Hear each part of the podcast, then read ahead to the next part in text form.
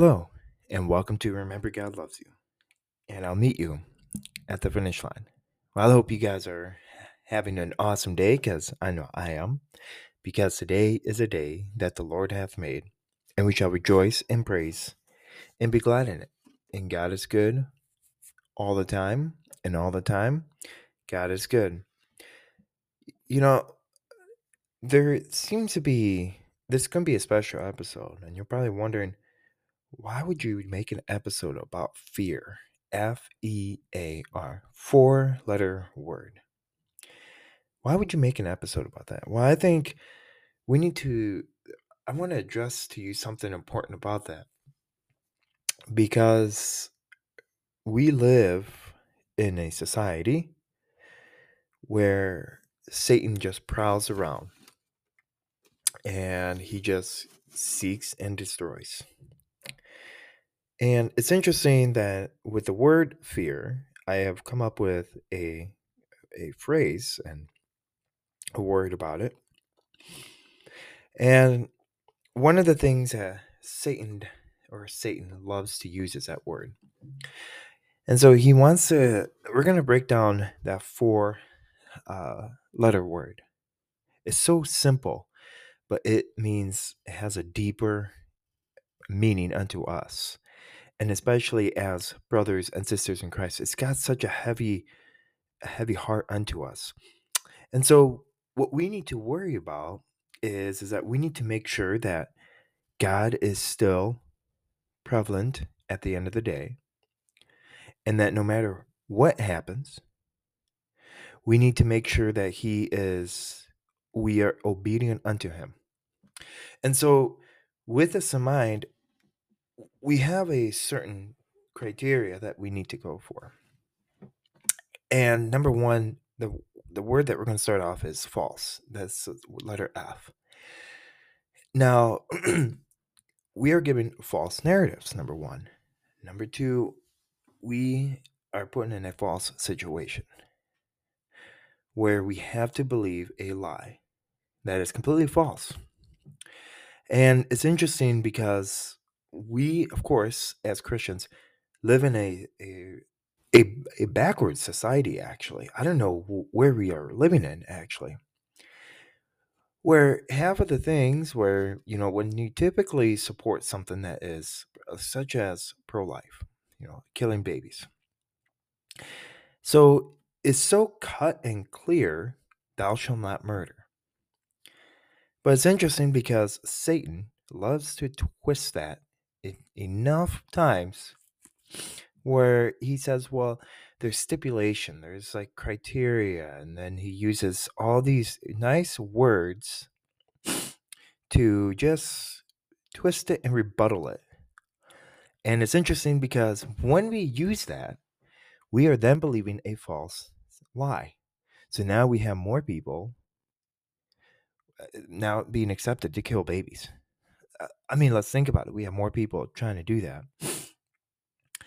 And or we also have more false peoples or false truth of stating, "Oh, well, okay, if killing ba- well, it's not bad killing babies. I mean, what's next?" Well, pretty soon you're going to say, "Okay, well, let's maybe kill babies up to a couple weeks or potentially the day it's born." Oh, but it's not considered killing. That's considered uh, um, abort is, is considered a woman's choice, and that's another thing is so the gravity of living a falsehood is that's out the window. So now we live in a false society that now thinks it's okay to believe and to kill babies. And we also another word that I love to think is false is that or that we believe in this false lie or that Satan loves to use is saying that well eh, God loves everybody, you know. He is a just God. You know, he is a lover. He loves you no matter what. And you can live your life however you want. I mean, we have people that literally live by that statement each and every day. And that's scary. God is not, I mean, don't get me wrong, God does love you. He does. But if you do not turn your back, if you do not turn from your wicked ways, you will face the wrath of God.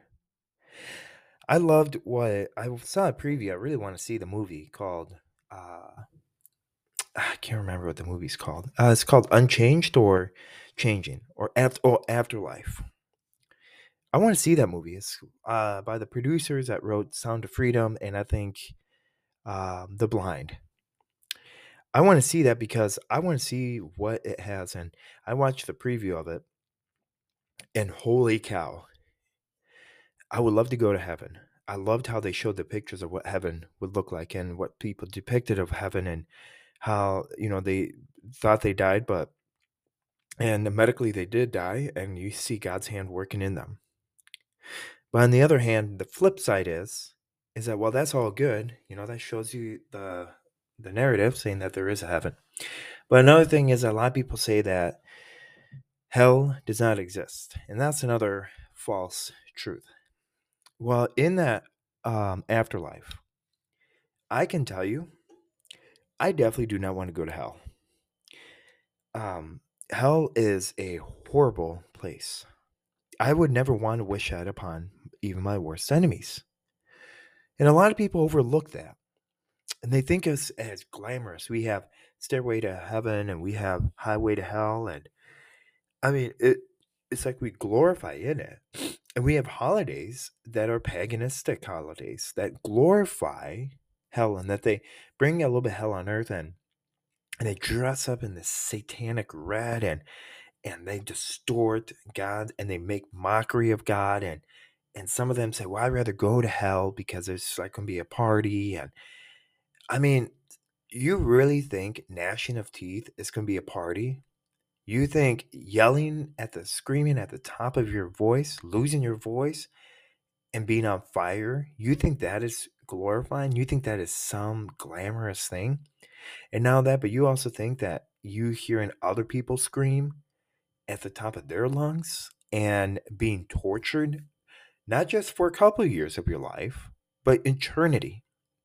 You think that is glorifying God and you think that is joyous? I'm sorry. I have no idea what my heart really goes out to you if you really, really think that way.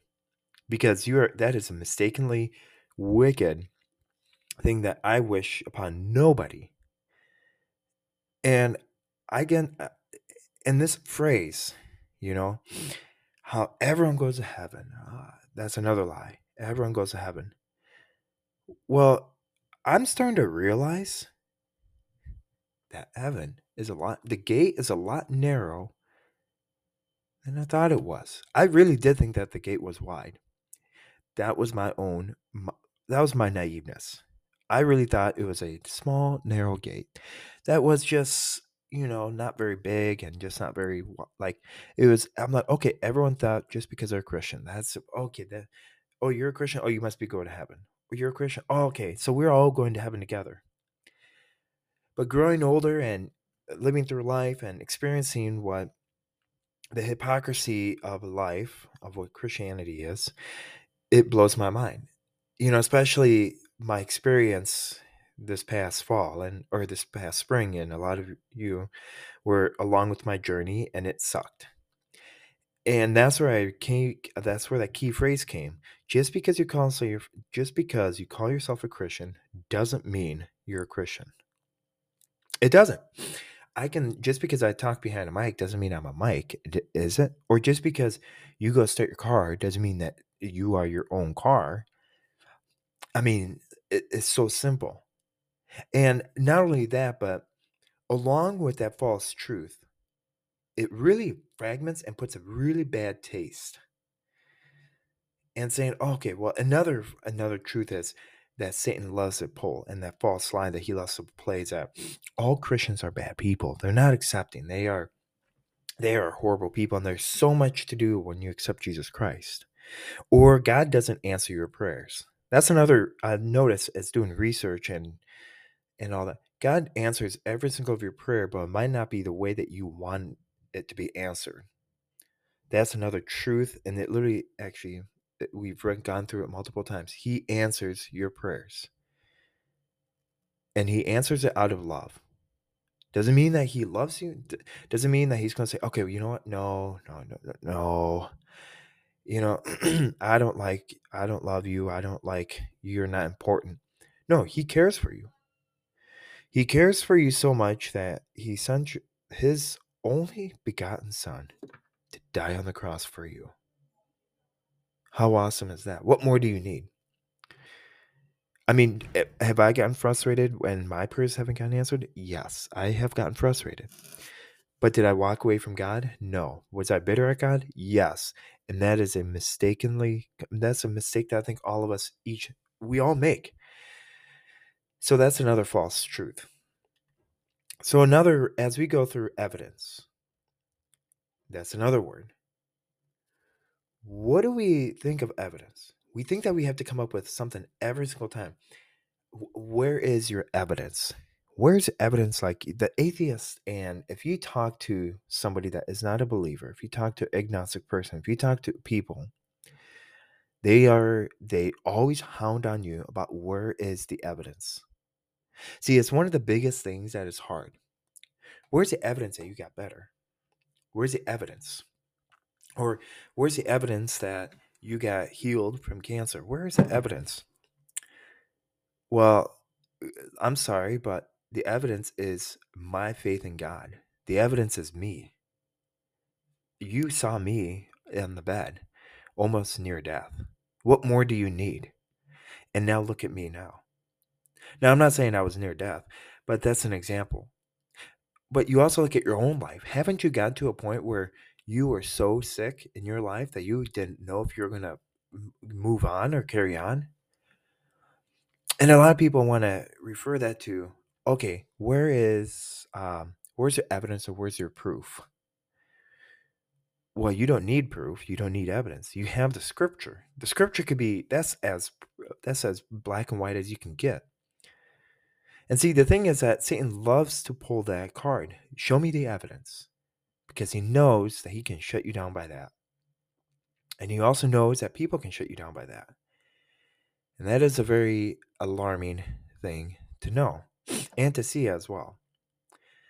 So, as we, you know, the evidence is so hard that there's so much evidence, it's all black and white, that people don't want to actually believe it because it's like a too good to be true. Like, well okay, God actually created the stars. He actually created this. How awesome is that? He created the galaxies. Is not the Big Bang Theory. Oh my goodness. You know, or and that they can't find the actual evidence, so they come and beat around the bush. But they hound you for evidence, and then it goes back and forth. Now, the other one that I really want to really touch on is appearing. Haven't you also noticed when you are appearing, when you have to appear uh, like enticing, it all appears to be good. Like I like to say, you know, I'm not, I'm going to try to refrain from politics, but some of these Christian uh, uh, Mormons, we'll stick with the Mormons because they are a, a religion that I think it's a cultistic religion and I think that we need to look at at them and realize that they appear to be good people. You can appear to be a good person, but in your heart you don't you don't know who God is. I can appear myself to be something I'm really not. And I can appear myself to be a so-called Christian but when push comes to shove, you're going to truly see my true colors. Or I can appear myself to be somebody that, oh my gosh, I love God, or I love God, and and but at the same time, I, you know, like uh, like I'm homosexual. You can you can appear to be Christian and live a, a backwards life. You can appear to do that. Is it healthy? Absolutely not. We have a major issue with that. So the Mormons love to say that that they want to appear good. Now they their intentions are good of reaching out to the communities and the BYU. But man, my heart truly goes out to that religion because they are teaching their people wrong theology. They are. I'm sorry. The guy n- never saw Jesus and never saw the tablets in New York City in a, I think in an eight eight story building. He never saw any of that. He never saw the two angels. He never saw any of that. It was just all hearsay.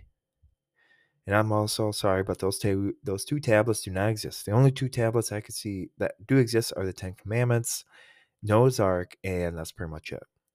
Other than that, nothing else exists from the Mormons. And we also see that when we try to appear ourselves to be somebody that we're not, it actually takes energy. And I have, I've tried to actually live this life. Y- yes, you're probably wondering, oh my gosh, Soslan, you did? How could you? I did. Because I was insecure about myself. And a lot of us also tend to do this. And a lot of us do it out of fear of not being accepted. A lot of us do this. Maybe we fabricate where we come from. You know, I love, I have my group chat, and um, it's called Saucy's Ranch. And it's a great group of friends. And I would tell them things, hey, you know what? I live a crazy life, and, you know, all these things. And it's interesting because some of them are like, really? Nah, you don't really live. So I created this chat to actually prove I do live a, cr- a crazy life. So my appearance it can be truthful. My appearance is not deceitful, number one. My appearance is not condescending and not saying, well, I'm better than you are. No, it's none of that. And so when we look at that kind of a standpoint, we also have to, you know, live in a glorifying body and live in a glorifying aspect of life. So enough of putting away a show because eventually one day you will be exposed. And that is Satan does not like that when you get exposed. So you can appear uh, your appearance mm, you can appear to be something that you're not, but eventually you will slip up. I like another thing that I think is true is that you can pretend uh, people that are um tell the people that oh I got money. I got money up the wazoo and and all this shenanigans. Well, pretty soon they're going to be wondering, well, where did you get this money or what do you do? Or aren't you a little bit young for to have this much money? Or why are you traveling so much? Or how come I don't see any pictures of you traveling? If you say you travel a lot and you say you have a lot of money, you expect to kind of finesse or you, th- you kind of share and say, "Look at me, I'm in Taiwan," or "Look at me, I'm in Hawaii.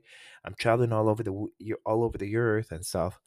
Or look at my brand new car. So you can appear to have that, but you will slip up one day, and it's what you do because you're going to lose a lot of friends. So you never want to appear eh, have an- you never want to appear somebody that you're not. So another one that I want to kind of come up with is real real. The reality of life. I want to really that's the thing I'm going to end on. The reality of life sucks. The real reality. Because uh, you look out open up the door. Step out the front door if you're in Madison, step out the front door if you're in Los Angeles, San Francisco, the list can go on. Do you honestly think that you are in a good environment? You have witches do, practicing doing weird spells. You have people glorifying Satan. You have Satanistic people. You have horrible things going on. But do you honestly think the realism in the realistic life is good? Wow, now let's be in the real moment. You know, or let's let's live our life as it's our let's party as if it's our last day. So the real so we have to put on a fake facade to think that okay, well, we're not going to live in a realistic life. We're to we're to do drugs to live on outside of our bodies.